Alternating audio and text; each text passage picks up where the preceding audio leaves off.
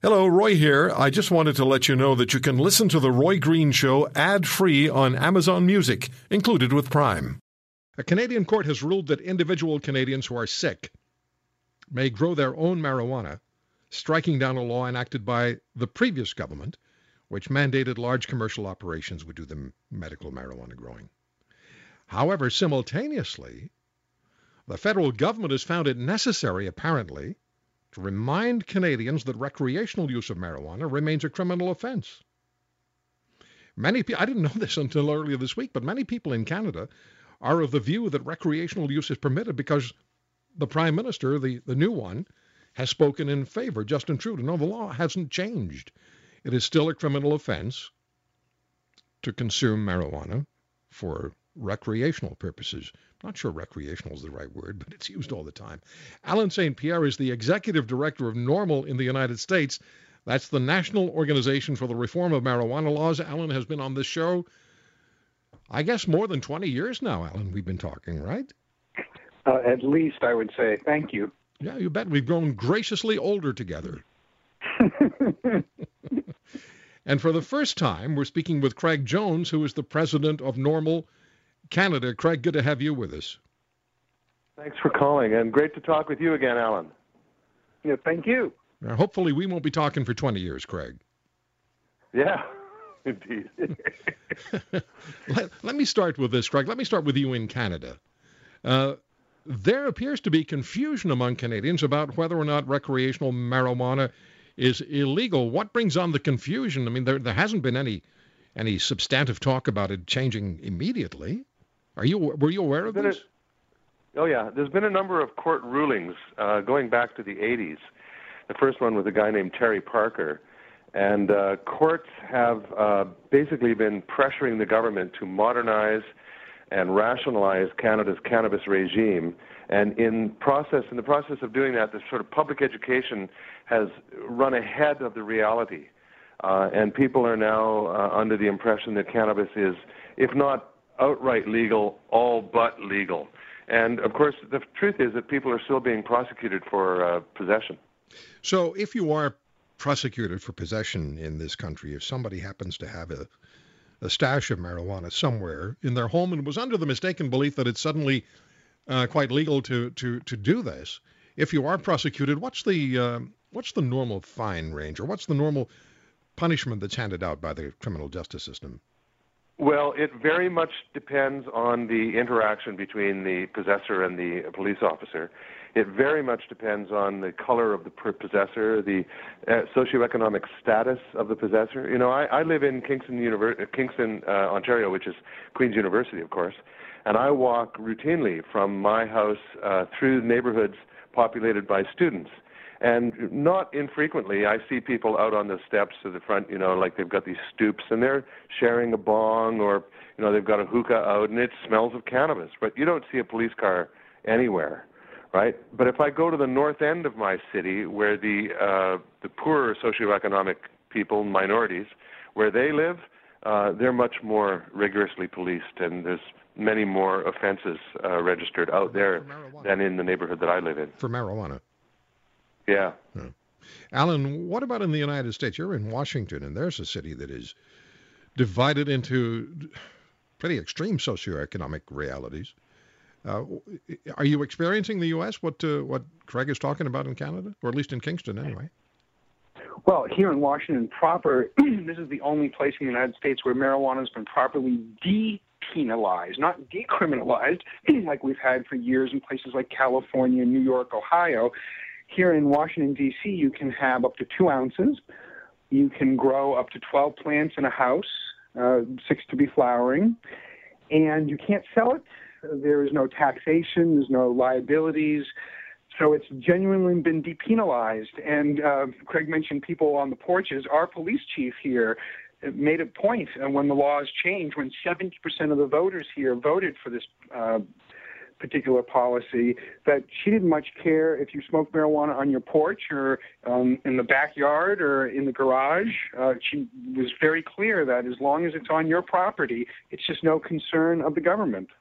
But it is still a criminal offense as far as the federal government is concerned in the United States, right? It is. and Of course, that's where the parallel universe works. So 98 to 98.5% of all arrests in the United States, the 700,000 per annum arrests, occur at the local and state level. The federal government arrests very few people, generally just the worst offenders with the largest uh, amounts that they've trafficked or been caught cultivating, or more specifically, jurisdictionally, they're just coming across the borders or they're caught in uh, federal lands, federal parklands specifically. So it's a real mess. I mean, I'd never heard the depenalized statement uh, before.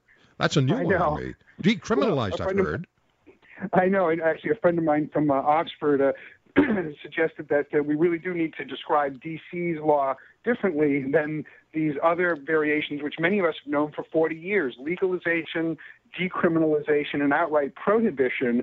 But now we have depenalization here in the nation's capital, and the arrest rate dropped 99.8% in the first year yeah. of the law.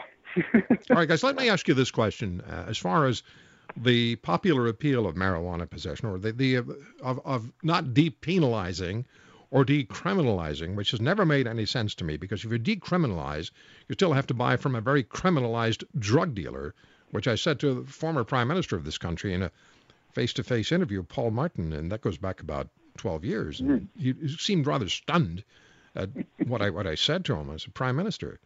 If you decriminalize it, you still have to buy it from a criminalized drug dealer. It's like he'd never heard that before. Uh, maybe he didn't. But if Craig, in Canada, what percentage of the population is in favor of not decriminalizing, not depenalizing, not de anything other than legalizing? What percentage of the population? Oh, is there a definitive number? Well into the, it's well into the 70s now. I think. You know, do you remember Martin Cauchon, who was oh, Paul yeah. Martin's justice minister? I interviewed him. He too. wanted to, he wanted to depenalize. Yeah, he started it with Chrétien. Uh, and that he wanted to depenalize when he was marked. When he, he wanted to depenalize. Um, Correct. And uh, his bill didn't make it to the Senate, and then the government fell, and it, it died on the order paper. Okay. Um, Alan, what about the United States? There you have, what is it, three states that have now legalized marijuana possession and consumption? Is it three?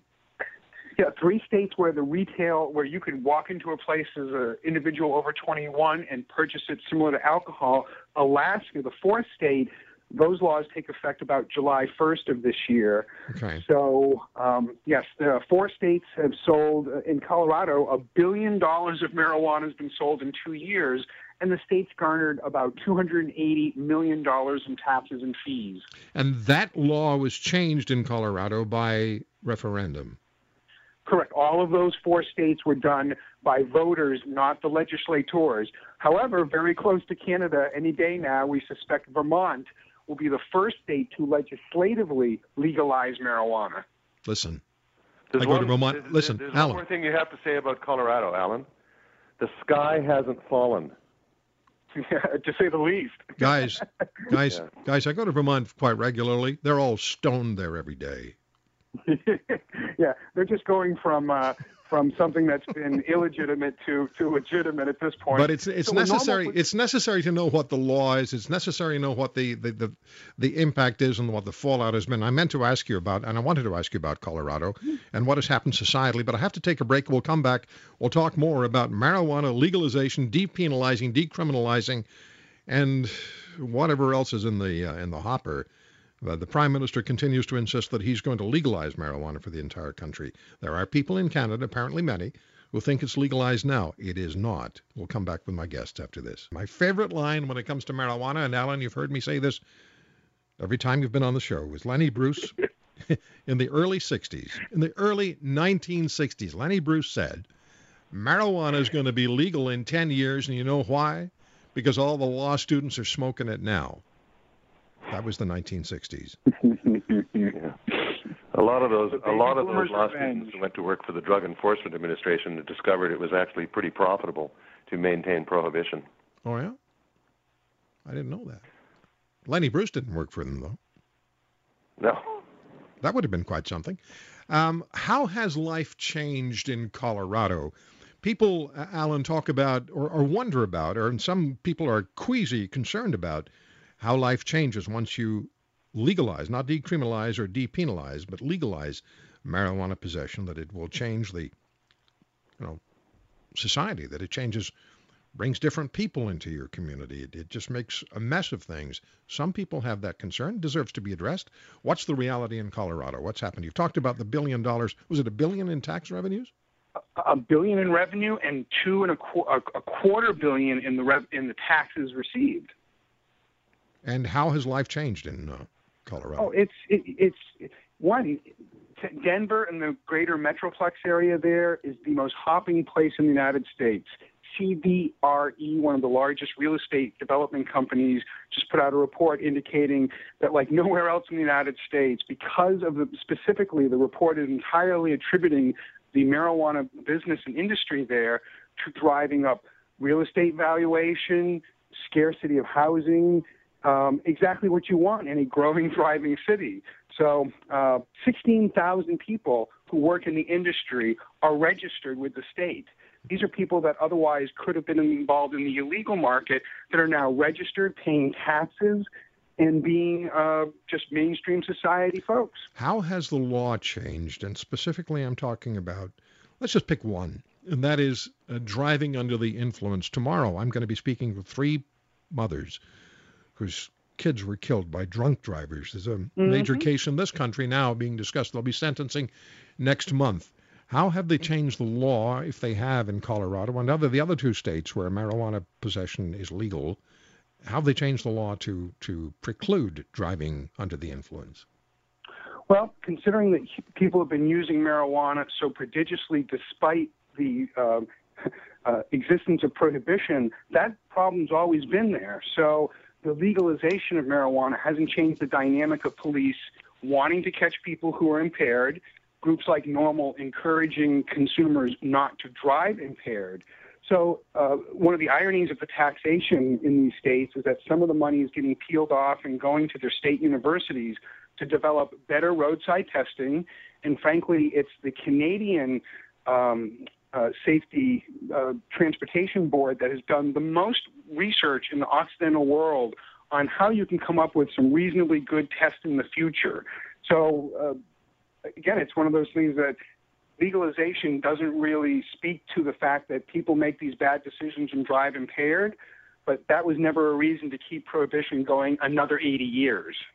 Greg, what about Canada? What's the um, what are the must dos um, before you legalize marijuana for the for recreational use? Is there anything that's on the must-do list? Um, you know, echoing Alan's uh, observations, we want to create a social norm around uh, cannabis impaired driving that every bit as powerful as the one we have for alcohol or texting, right? Um, for the same reasons, you know, it's a psycho uh, psychotropic substance. It impairs uh, motor performance and for that reason, but we see we, we already have we already have laws on the books. What we don't have, as Alan suggested, is a reliable roadside test that police could administer. Um, but you know, as we talk about this, and it's very important. It's also very important that people not drive when they're fatigued. Yes. And there are other psychotropic drugs that affect um, uh, uh, motor coordination. So we've got to put all of this in the context, right? Uh, but definitely, NORML Canada uh, wants to discourage impaired driving or impaired operating of heavy, heavy equipment under the influence of cannabis. Do you think in? Uh, By the way, so go, go ahead, Alan. Say if I, if I could, um, it, we in, in, trying to anticipate this, and as consumers ourselves who don't want to run afoul of the law or mores and values, we developed an app called Canary, and people can download it and play it and they can discern themselves pretty readily are they ready to drive their car or operate heavy machinery? Okay, we have about 35 seconds. You've got three states in the U.S. that by plebiscite have voted to make marijuana possession and recreational use legal. And Alaska, or at least Vermont, is in the, uh, is, or is it Vermont or Alaska that's in the stream? Uh-huh. Alaska. Uh, uh, last year in July, we'll have retail. Okay, what about the rest of the country? Really quickly, is, is are there uh-huh. plans for plebiscites? Oh yeah. So California, Arizona, Nevada, Michigan, Massachusetts, and Maine will all be voting on legalization. All the polling is running in the 55 to 60 percentile. Okay. And Missouri and Florida will be voting on medical marijuana. All right. So we, we, we had a judgment on that uh, this week in Canada. Craig uh, Jones, the president of NORML Canada, Alan St. Pierre, the executive director of NORML in the United States. Gentlemen, thank you very much for the time. We'll have you back for sure. Have a great rest of the day. Thanks for calling.